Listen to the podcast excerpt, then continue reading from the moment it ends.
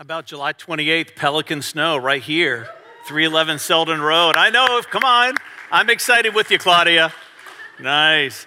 We did that for the first time last year, and we said we need to do that every summer. So we're going to do it twice this summer. We're going to do it uh, in July, and then we're going to do it again in August. And uh, that's where we do our normal service, but then we all just hang out after. Uh, Pelican Snow was here. I think we do hot dogs and do a movie on the lawn for the kids and cornhole, and it's just a great way to celebrate summer. So I hope that you make plans to join us uh, for that again, July 28th, and then also and again in August. That date we've got to figure out. But the, and then also it's just that's a great weekend to bring a friend to church right? It's a great weekend to hang out and, uh, and to get to know some people. And so we hope that you take advantage of that. So I know also that many of you have been praying for our team uh, that's been in the Dominican Republic all week. And those of us who have family members there are excited uh, for them to come home. Uh, technology being what it is is awesome because we're, it's like we're there right back in the day when i was doing missions right you would you'd go on a mission trip and then you get to talk to your family 10 days later you know? And so now, you know, there's Facebook and we're texting each other and calling each other on the phone, and it's so great. And, and I know some of you have been able to FaceTime some of your family members, and they're going to come back with amazing stories. We always put together a little video montage of, uh, of that work. And so we just thank you. Even though some of you have not gone, you've gone in the sense that you've given. And so, for the tens of thousands of dollars, we're going to be talking about this later in the service, that this church gives every year through you to missions. Every dollar that comes in for missions goes right back out, none of it stays here. And, and thousands of dollars are invested in this one community, in this village, like Guazara, uh, in the Dominican Republic through Food for the Hungry. Latrines have been built, irrigation system, water filtration systems. And so, we're about halfway through a 10 year plan uh, with this community to get them to a place of economic and financial self uh, reliance, and then also make a huge deposit uh, in their spiritual journey and, and talking with them about the gospel, doing vacation Bible schools, and our heart that at some point there's going to be a church that's birthed uh, in that community as well. And so uh, we just thank you for your generosity and also for your prayers for that team uh, as they get back late tomorrow night. So we'll be excited to have them with us at church next week. So I'm excited too, just over this next couple of weeks as we begin to break out for vacation. We do the first two weeks of July uh, every year as a family. So, Pastor uh, David is going to be preaching in two weeks, who's our student ministries pastor, and then Chris House, who does all of our worship and fine arts here. He's been on staff with us for about four years, but he's going to be stepping into the pulpit for the first time. Come on, next Saturday. So that's going to be amazing. He's been at a conference uh, all week, and so we're excited. Uh, we, we usually try to disengage completely, but I, am I'm, I'm pretty sure we're going to be uh, dialing into the live stream next Saturday night, cheering Chris on. I might be texting some people to shout, Come on, that's good for me, since I'm not going to be here to do it myself. So, Chris, is Fred here or not? He's going to be thinking, No, it's going to, right? I'm going to recruit some folks. Hey, um, this is a Welcome Weekend, part three. So, if you've been with us for uh, the last couple of weeks, we set these weekends aside uh, throughout the year to just talk about who we are as a church. Uh, and that just helps you, uh, those of you who are visiting, get to know who we are. So, there are packets that look just like this uh, in the lobby there outside the sanctuary. And then also, as you enter in down by the cafe, there are packets there as well. And we just hope that you pick one of these up. There's forms in there to fill out for you to turn in if you want to. If you've got questions, we're easy to get a hold hold of. Uh, but if you're here in the city, uh, maybe you're new to the area and you're looking for a church to call home, uh, and you've got some questions, even if it's not this church, we'd love to help you. I was talking with someone before the service. It, it doesn't matter whether or not it's here, it just needs to be somewhere. You got to have a church that you firmly root your life in. That was all of last week's message. So, all the messages every week uh, go on our website. You can listen to them and also the notes. We cover a lot of textual ground. So, if you're a note taker, sometimes that can be frustrating, uh, but also the PDF is uploaded uh, on there as well. And if you don't know how to do any of that, then just walk over to this section at the end of the service, and one of these young people will help explain it to you. So, Father, we just we thank you for this final week uh, in this Welcome Weekend series, and we know already, God, that you've been speaking to people's hearts here, uh, just what you've been doing prophetically through uh, our time of worship together. And I pray, Father, our hearts will stay open. Our hearts will stay open for what you want to speak to us, what you want to sow into us, uh, what you want to ignite and inspire inside of us uh, as we talk tonight about engaging our life more fully to uh, engage your mission. In Christ's name, come on, and everybody said, Amen. We've been saying every week that every, every church should have a vision, and that means that there should be three things that are, that, are, that are easily explained to people for a church. There should be clarity when it comes to a church's vision. And we break our vision down into three things there should be a message, there is a mission, and there is a moment.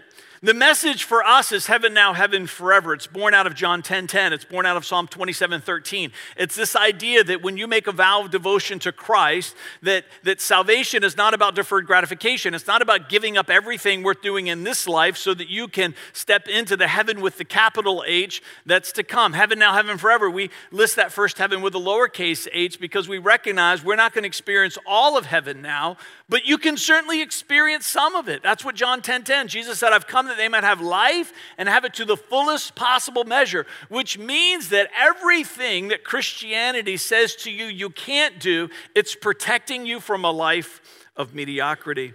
We believe that the greatest adventure of this life, the greatest fulfillment you will ever have in this life, is a life that's fully devoted to Christ. That's our message heaven now, heaven forever. Eternal life begins now, it doesn't begin after you die. Eternal life isn't just measured on the time continuum, it's measured on the depth continuum. Let's just talk about our moment. We've been talking about this for the last few weeks. Our moment is that your family from the first hello. From the moment you walk in, you should feel family, like your family here. We want you to feel welcomed here. That is not a church growth strategy for us. It is a, a, a, a desire that we have for you to experience a feeling that God has for you. For some of you, you, you, you, maybe you're walking in tonight and this idea of having a relationship with, with God is new for you. And, and maybe you've, you've grown up learning things about God that maybe aren't true. Maybe you think of God as just this distant being. Maybe you think of him as someone that's just waiting, lording over you, waiting for you to mess up. But that's not who the Bible says he is. It says that he's a loving father to you. And so we want you to feel like family from the first hello because we want you to see a countenance and experience an emotion that reflects what God feels and the expression on his face when he thinks of your name. And we have a mission. And that mission is this that we are committed to being a church where people encounter God's presence. That's what we did a few weeks ago. Where we embrace God's family. That was last week. And where we engage God's mission. That's what we're going to be doing tonight. Our church is positional, relational, and sacrificial. Positional, relational, and sacrificial. I like this phrase from his presence with his family toward his mission. From his presence with his family toward his mission. Week one, I taught you this phrase, encountering God's presence. City life is a place where we are intentionally positional, spiritually posturing ourselves in settings to encounter God's presence. Last week, I taught you this phrase about embracing God's family, that city life is a place where we are lovingly relational, creating a culture that inspires people to embrace God's family. Tonight, we're going to talk about engaging God's mission. And this is the phrase I want to teach you tonight that city life is a place where we are boldly sacrificial, boldly sacrificial, challenging one another to give ourselves fully and completely to engage God's mission. Let's read it one more time. City life is a place where we are boldly sacrificial, challenging one another to give ourselves fully and completely to engage God's mission. I love this verse in Psalm 32 9. It says, Do not be like a senseless horse or mule that needs a bit or bridle to, to keep it under control.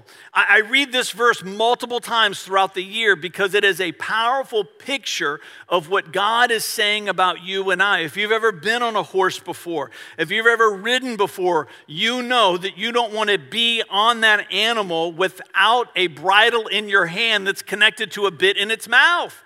Because otherwise, you're at the mercy of whatever it wants to do right? It's your means to control that thing. And God is saying to you and I, He doesn't want us to be that way. He doesn't want to have a relationship with us where there needs to be a bridle in His hand and a bit in our mouth. What does that mean? It means that the desire of my heart should be so inclined to be in step with Him that there's a willingness to just follow after God, whatever direction He leads me into. I don't want to be a devoter or follower of Christ that needs a bit in my mouth, a desire in my heart, and I want to be fully engaged in God's mission. I love these verses in 2 Timothy chapter 4, verses 6 through 8. Listen to Paul writing to his young protege. He's mentoring this young man. As for me, Paul writes of himself, my life has already been poured out as an offering to God. The time of my death is near. I have fought the good fight, I've finished the race, and I have remained faithful. And now the prize awaits me, the crown of righteousness. What's he talking about? He's talking about he's lived a life of heaven now, and he's excited about the heaven forever that's waiting for him.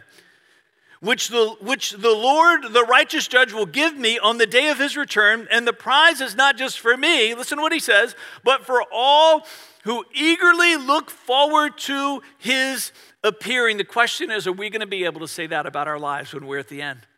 Because at some point, these verses are going to be true for us. At some point, we're going to be in a place where we're, we're going to say, The time of my death is near. The question is, when you get to that place, will you be able to say of yourself, will other people say of you, they fought the good fight, they finished the race, they remained faithful? Were you the Psalm 32 9 person that did not need a bit and a bridle that was connected to your life, that your heart was just in step with God, and that you were fully engaged in the mission that He put you on this earth to accomplish? I want to be a person that can say that about my life, and I want to pastor a church that helps people be able to say that about themselves. There is a vast difference between being busy and being active. You've heard me give you this definition before, this distinction. There is a vast difference between being busy and being active. We don't want you to leave here tonight with a compulsion to busyness. We want you to leave here tonight to be inspired to kingdom activity. Busyness is a coping mechanism to create a feeling of self importance when our lives lack a meaningful purpose.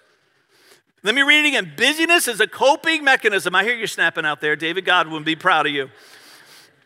Busyness is a coping mechanism to create a feeling of self importance when our lives lack a meaningful purpose. Activity is focused work in pursuit of fulfilling a God ordained mission. Activity is focused work in pursuit of fulfilling a God ordained mission. Now, there's lots of missions that God has in this world, there's lots of things that He's trying to accomplish. And for all of us in this room, our individual mission, our individual purpose, and our individual destiny is going to look a little bit differently than the person that's sitting next, next to us based on who we are. But can I just tell you tonight, there is one that we all share. No matter who you are, no matter how God's made you, no matter what He's called you to do, there is a mission of God that I would say is His transcendent mission. It's His ultimate mission. It's His final mission. And all of us are called to be a part of it. And we find it in Revelation 22 17. It says, The Spirit and the bride, who's referring to Christ, say, Come. Let anyone who hears this say, Come. Let anyone who is thirsty come. Let anyone who desires drink freely from the waters of life. God's ultimate purpose is to fill heaven with people who have found eternal life through Jesus Christ. That's his ultimate mission. Every other mission that he has in this life ultimately serves that one. And every other mission that you have and every other purpose that I have, collectively, all of them together are supposed to serve this one. That this church in our lives we need to be boldly sacrificial to give ourselves fully and completely to the work of making sure that the people that God has put us on this earth to reach, that we reach them with the mes- message of the gospel of Christ, that we're going to fill heaven. Why does God want to fill heaven? Now, the bigger message is another sermon for another time, but let's just give a little bit of history that's beyond this natural world. When we study this book, what we find is that before the earth was created, there was a rebellion in heaven. There was an angel of a significant authority and power by the name of Lucifer who led a rebellion. And certain texts and certain scholars, and we're in that stream, believe that he was able to convince a third of the angels of heaven to band with him in a rebellion. Now, how many of you know you, you've got to be a pretty good deceiver to convince divine beings that are already in heaven to rebel against God? Right? I mean, that's good.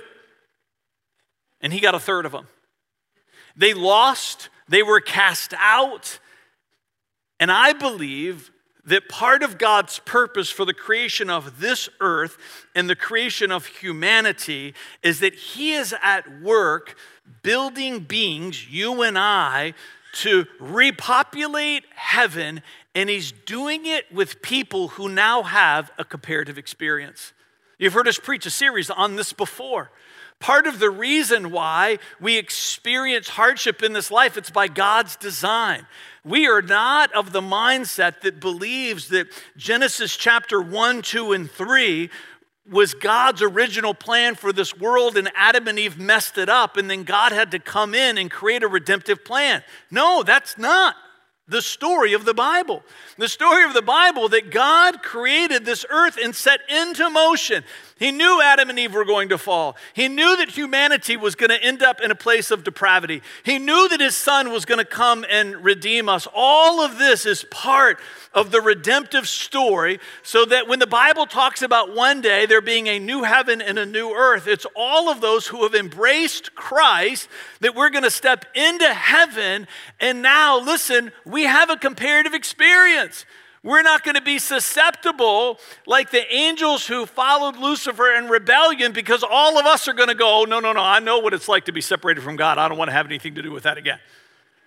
Right? This, this is the answer to the ultimate reason of why. That why God allows suffering. Does he cause it all? He does not. But does he allow it? He most certainly does. Because he wants you and I to step into the heaven with the capital H and never forget what it was like to be separated from him.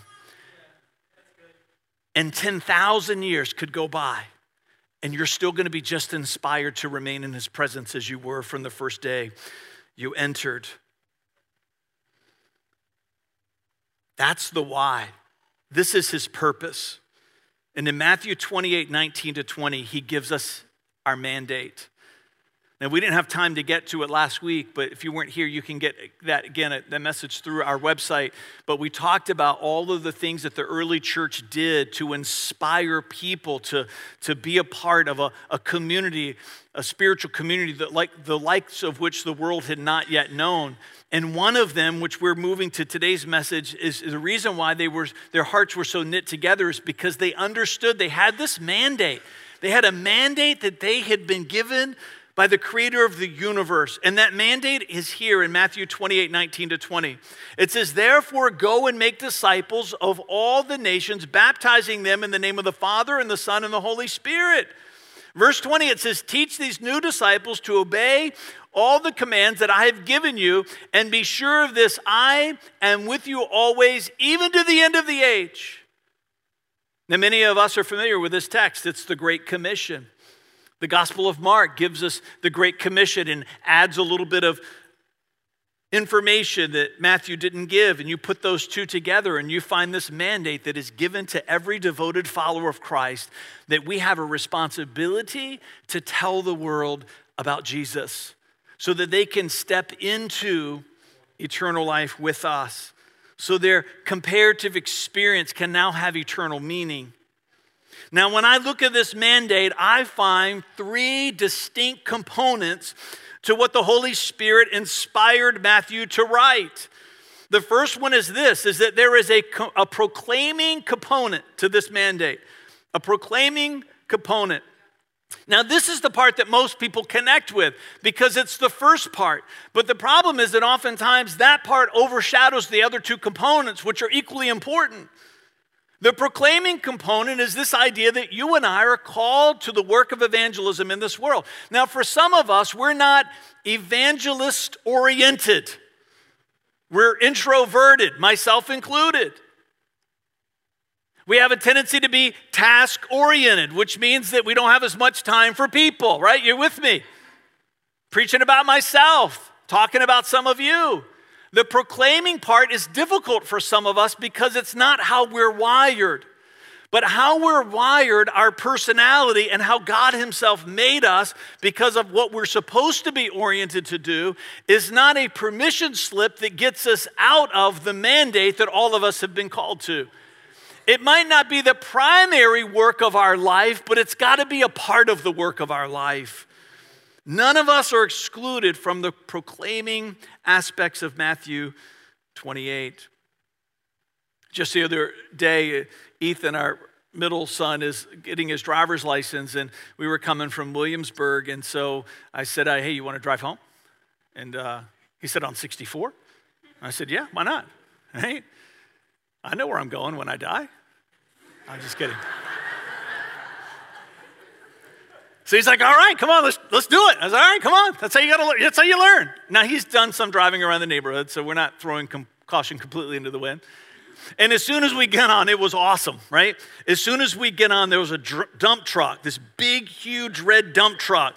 Got on, and we just tucked right in behind that dump truck, and we followed that dump truck like a running back behind a left tackle all the way to Newport News, right? We just got in behind, just, I said, Ethan, you just stay right here, right? And we're just, we just all the way. He just cleared the way. I think there was an angel driving that thing. It was fantastic. And then we had all kinds of errands to run while we were in Newport News. So lots of going to different places and parking. And it was the perfect day, right, for learning how to, how to drive. And one of our stops, we went into this one store and there was a person that came up to help us and acted like an employee, but they weren't dressed like an employee. And, and you could smell alcohol on their breath. And so, you know, this is me, right? I got stuff to do. I got a list. I got to make all these stops. I got to accomplish all these things. And, and I really don't like talking to people all the time necessarily because I'm an introvert, right? And so all of a sudden I realized this person is an employee on their day off. Clearly they've been drinking and now they've come in to hang out and now they're interacting with the customers that are in the store, right? So, you know, of course, you know, I'm thinking to myself, does her boss know that she's here? They shouldn't allow this, right? These are all the things. So I, I we end up getting what we need, leaving the store, and, and of course, right? You're thinking it right now. I'm like, you're a pastor. What's wrong with you, right? Yeah, because what's wrong with me is the same thing that's wrong with you is that I'm a human being, and sometimes we miss it. I remember driving away. I was joking with you, and I was like, "Why didn't Why didn't I give her a reach card? Why did Why didn't I talk with her? Right? The reason is because sometimes we're not naturally oriented to evangelism, which means that it takes intentionality. It means that you got to do self talk. Like if you're a parent and you do our parenting class in the fall, you know this is one of the things that we teach you to do when you're pulling up to a place. You talk to your kids about what you expect of them. You go through, right? If they're old enough, when we walk in, you're going to say hello, you're going to make eye contact, right? You're setting them up for success. We got, we for some of us, we have to do this for ourselves. We do. We got to talk to this part of us as we're out that day. So, so we left that and we had to go to the next place. So I'm talking to myself. When we get to this next place, if there's an opportunity, right? You got, right? Giving myself a pep talk. So, sure enough, almost immediately we get to the next place, and all of a sudden there's just this window. It was like the dump truck on 64. It's like God just made it easy, but it wasn't so much that He was making it easy as much as it was that I was focused and looking for the opportunity. So I'm able to invite this young girl to church and give her a reach card. It turns out that she's got a child with special needs, and so I'm talking to her about the buddy system and this is the life that we're called to live. We can get so caught up in our own doing, the busyness of life, that we miss the activity of life that's eternally significant. All of us are going to have days like the day that I had, where sometimes we leave and we go, I missed it. But that's got to inspire us to get it right the next time. If you've made a vow of devotion to Christ, the answer to the question of life is inside of you. And people out there are desperate to know what it is. And for sometimes, it's just as simple as inviting them to come into a community like this, and there's an opportunity for them to encounter God's presence, to embrace God's family, and to begin to learn and get a vision that they too have a purpose. Luke 14, 15 to 24. Luke 14, 15 to 24. I'm not preaching for the next two weeks, so I'm preaching this entire message.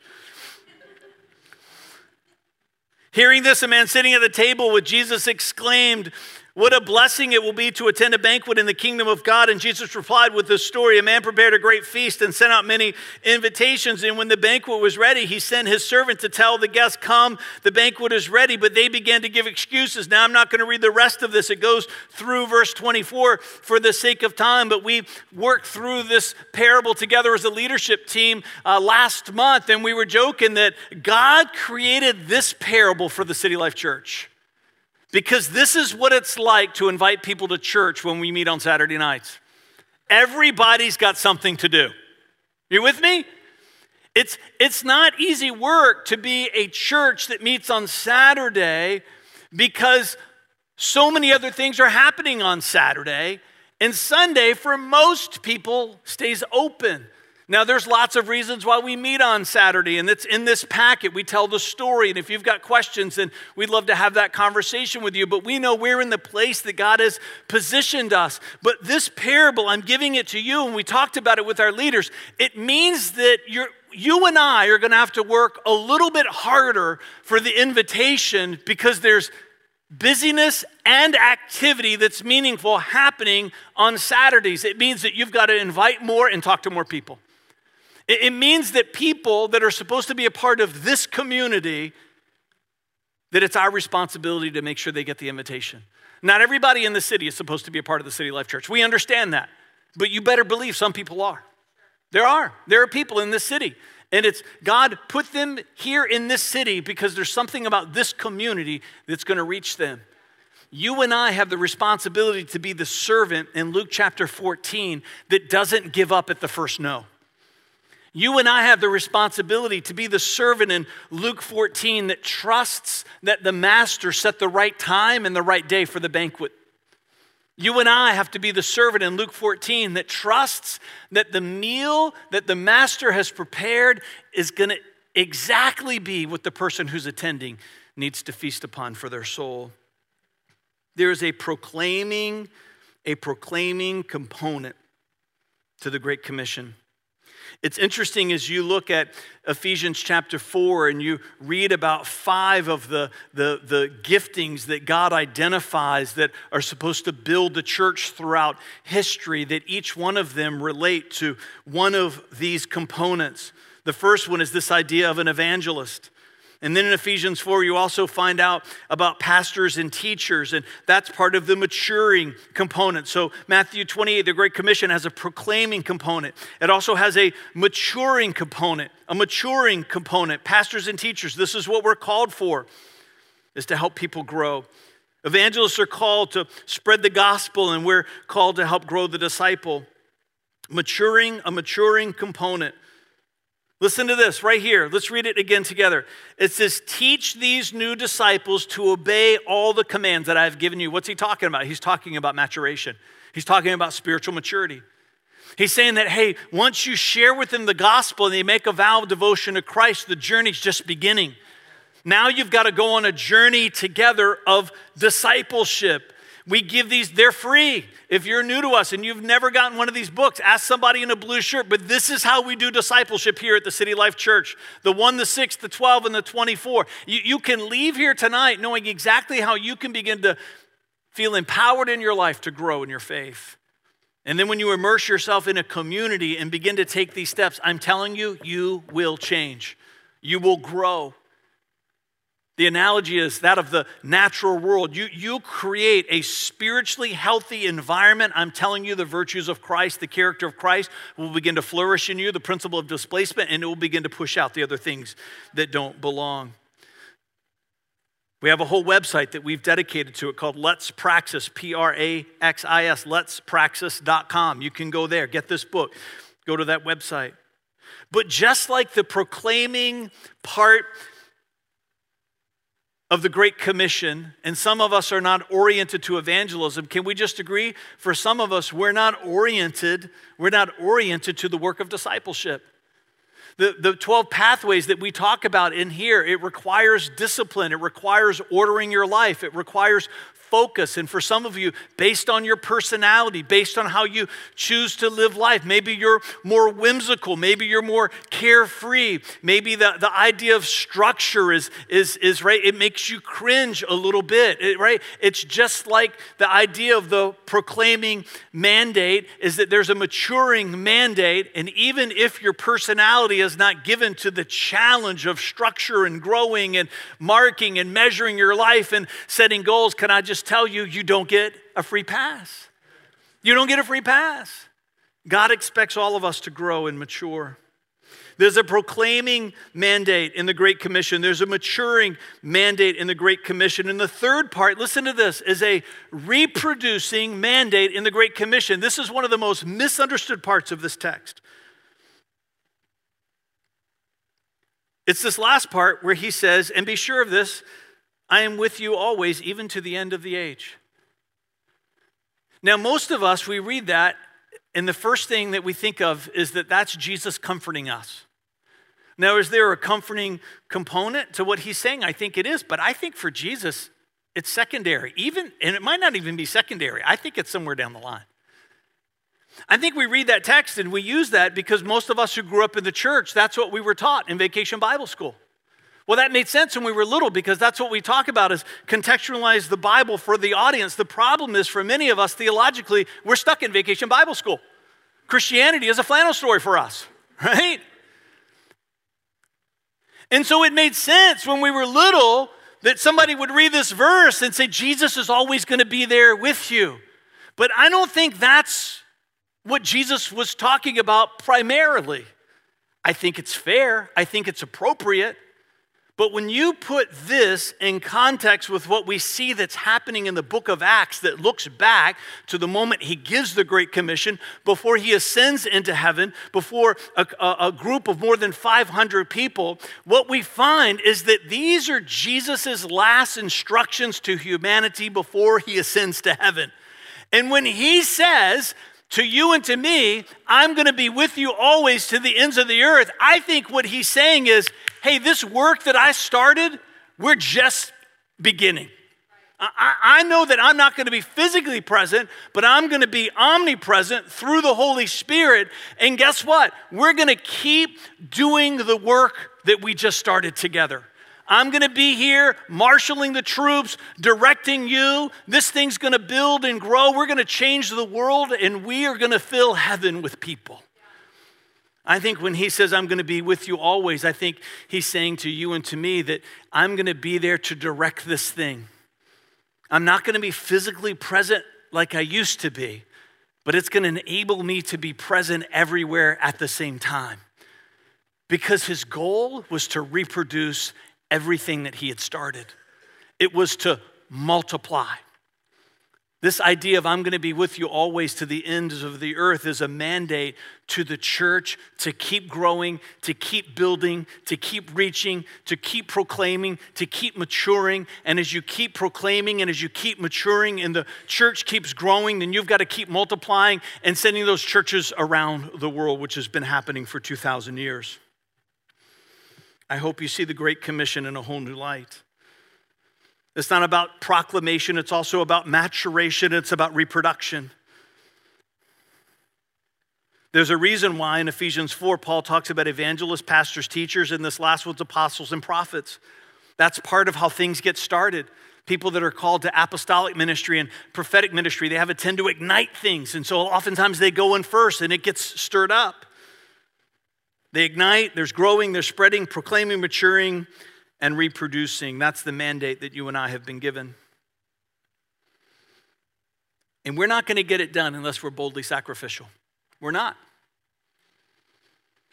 When you get to the end of the Gospels and start reading the Acts of the Apostles and then work your way through the Pauline epistles and the other letters, building up to the book of Revelation, if there's any one theme that you continue to find again and again, is that first century Christians and every century that came after that, leading all the way up to the canonization of Scripture, you find that they were boldly sacrificial because they understood that this mandate had eternal meaning and eternal significance. Let me just give you some of them. our time, our talents, our intellectual capacity, our emotional energy, and our money.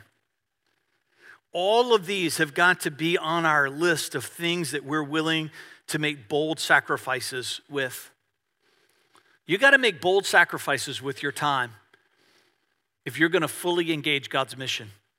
You got to make bold sacrifices with your time. And can I just tell you, it starts with what we talk about in this book. The 12, let, let me just, the 12 pathways. Let me just read them to you.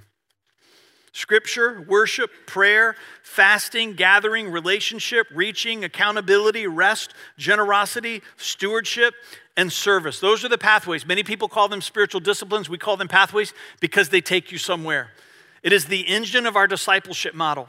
When you walk in the 12, you obey the six, which are the six uh, commands of Christ. All the teachings of Christ can trace back to these six commands.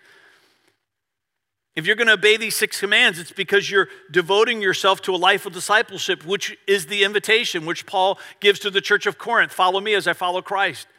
When I accept the one, I have to obey the six. And to obey the six, I walk in the 12. And when I walk in the 12, I become the 24, which is the character of Christ, the 24 virtues. And then we give you the text that we pull all of that out of. Can I just tell you, you're not going to do these things unless you're boldly sacrificial with your time. Because it takes time to read your Bible, it takes time to pray. It takes time to pursue relationships. It takes time to gather. It takes time to serve, right? You go through this list, it takes time.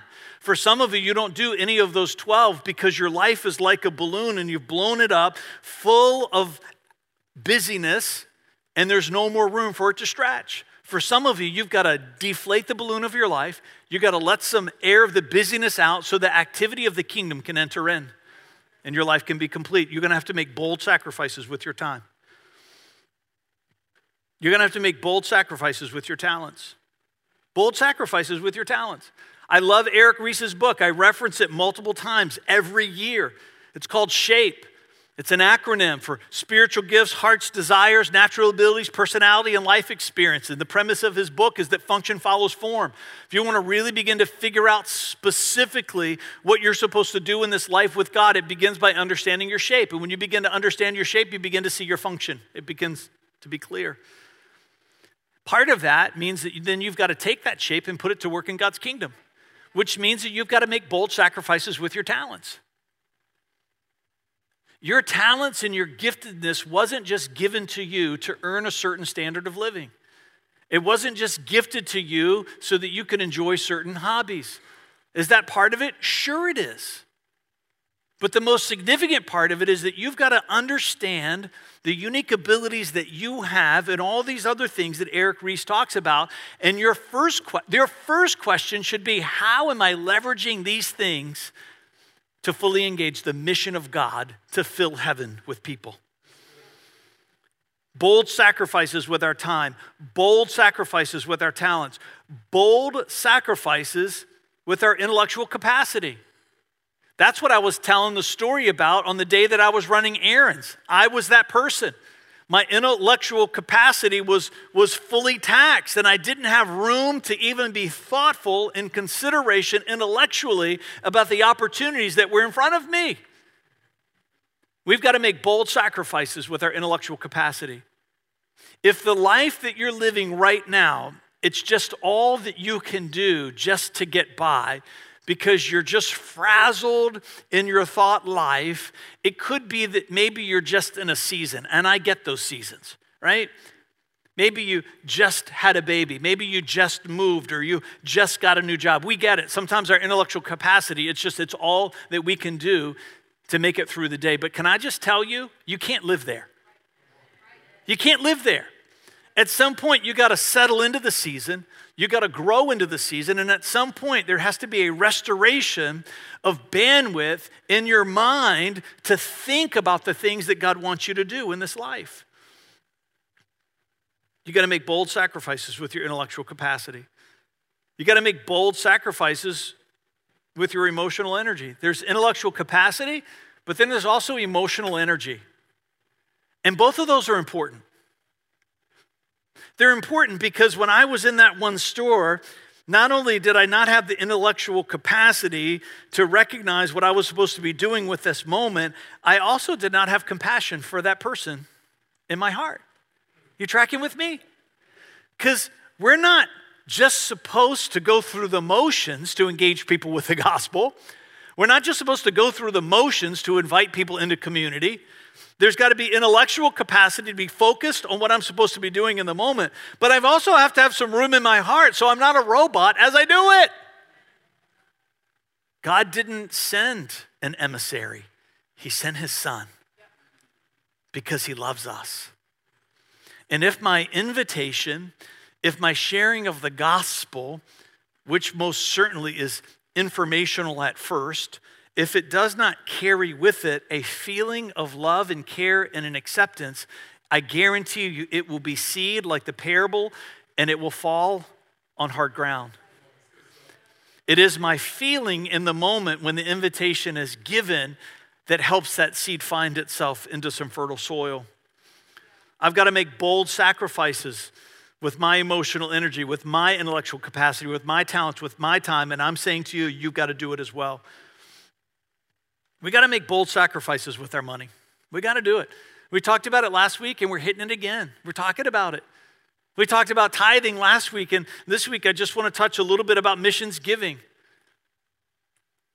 The missions giving that we do in this church, it's important. It helps us support groups like Established Footsteps and people that are going into the strip, strip clubs. It helps us pay for the project expenses. People pay their own way to go on the trip itself. It's about $2,000 to go down to the DR, but there's thousands of dollars that the church pays through your missions giving for the project expense, for the latrines and the, and the water filtration systems and all the administrative costs to help pay for the guides and the people from Food for the Hungry so that our work there can be effectual. Missions giving is an important part of who we are here, and it should be an important part of your financial plan. We hope that there's cards out here, and uh, uh, every Saturday, our missions giving card, and there's an opportunity if you're new to the church to pray about not just your normal tithe that you give, right? If this is the church that you call home, but there should also be something you set aside every month just to give to the work of missions. We support missionaries every month. There's projects that we invest in. 100% of that money, tens of thousands of dollars, flows into both of our campuses every year for missions, and all of it goes right back out. Every penny goes right back out. There's something on that card called Faith Promise. I'm going to be talking more about that as the summer goes on. Some of the Faith Promise stories have started to come in. On that card, there's a place for you to talk about what you'd be willing to commit every month to help support what we're doing locally and over, overseas that's specifically missions in nature. But there's also a part for you to do a faith promise. It means that you pray, God gives you a number, you don't know where that money's going to come from, but you stand in a place of faith and you make a promise that when He gives it, you'll give it. I'm going to be sharing a story in the end of July that's come in. It's just, it's remarkable, this story. And you might say, well, if he does it, then I'll do it. And what I would say is, then you're never going to have it because part of the journey is what God wants to do in you to experience the kind of thing that this story that I'm going to be sharing with you in the next couple of weeks. We did a little bit of a combination this year with our com- monthly commitment to missions giving and our faith promise. We had a, a monthly amount that we knew, practically looking at our budget, that we could give. And then I put my faith promise on top of that and said, if the money is there every month, then I'm going to give twice twice what we're committed to give to missions every month above our tithe, which is 10% of our gross annual income. Every month from January, we've been able to give twice what that is. Why is that? Because sometimes God wants you to stand in a place of faith. He, wa- he wants us to experience the miracle of His provision. Listen to this you've got to believe God for something in your finances that's beyond your own benefit. You got to believe God for something in your finances that's beyond your own benefit. And if you're new to our church, you know that we have incredible accountability with all the finances. We do open books here. Our business meeting is hours long. We do it at the end of February every year. There's a document that we put out that's about this thick. Every line item talks about all the money that comes in, all the money that goes out, the budget. We've got a finance team. You can't be related to staff or uh, on staff to be on that. Those are the people that make decisions about salaries. I'm to the, the, the health of this church by way of stewardship, it's stronger. It's, I would put it against any other church that you could find. There's so much openness, so much accountability. It is a safe place for you to give. Just like in the story of Scripture, Jerusalem was built because God sent Nehemiah and Ezra. There has to be leadership and a pastor prophet. And for our church to be successful, that we've got to have infrastructure. The ministry of Nehemiah has to be present in the house, but there also has to be the work of Ezra here as well. And when you put those two things together, like we're seeing happen here at City Life, there are great things that are going to come. If you're looking for a place to serve, we've got some places for you to get involved. We're outgrowing that nursery in there. How awesome is that? We're going to have to expand that, which means that we're going to have to increase the number of childcare workers. We're going to have to start a, a brand new classroom to pull together an age group out. You might say, Well, I'm not sure I want to work with kids. And what I would say to you, Well, how about you work there until you figure out what you're supposed to do? Sometimes getting involved isn't about where you're fulfilled, it's about serving. And sometimes you earn the right to be fulfilled through the service that you offer to the Lord. We, we've, we've been in such a season of so many visitors that are coming week in and week out. What we're realizing is that our mechanism to engage visitors isn't enough. It's, it's like the, the, the boats in the Gospels with the miraculous catch, and the nets are tearing. And so we know that in addition to what the Saturday Life team does now to engage visitors and what we all do organically, that we need to have a, a, a whole nother team in our church. We need to have a welcome center. We're talking about renovating one of the classrooms here. You might say, well, don't you rent this space? Yes, we do. But why wouldn't we want to make an investment in a building that belongs to another church? So if you don't have a place where you're serving, then I would say you need to talk to Jennifer and Cameron Muro, who are passing over the baton of, of, the, the, of, of uh, Kid Life Care to, to Saber and Scotty Moriarty. They're going to be taking that over, and Jen and Cam are going to be tasked with launching this whole new visiting, welcoming, greeting team, which we don't have a name for yet. It's not going to be that. they would have to wear two t shirts to put all of that on there. But you get what I'm saying. There's a place for you to get involved.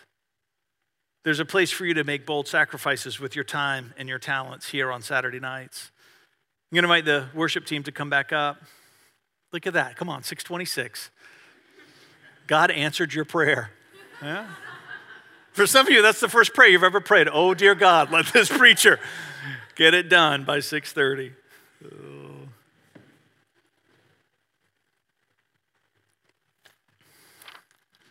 In Acts chapter 1, you know what you find?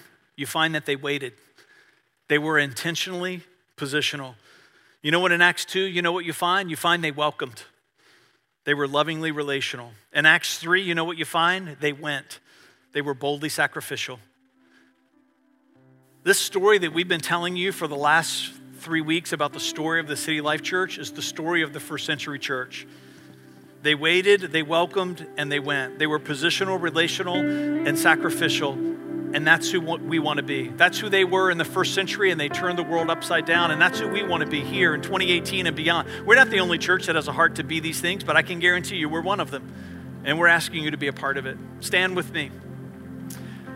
Father, I just go back to that moment where we started for every person that's in here tonight that feels far from you. I pray that if it hasn't happened for them already, that over these next few moments they will feel closer to you than they ever have before.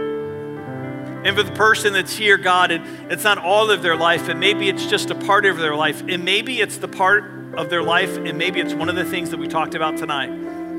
I pray that they would boldly look towards the heavens and say to the King of glory, Enter in to me. In Jesus' name, come on, let's worship together.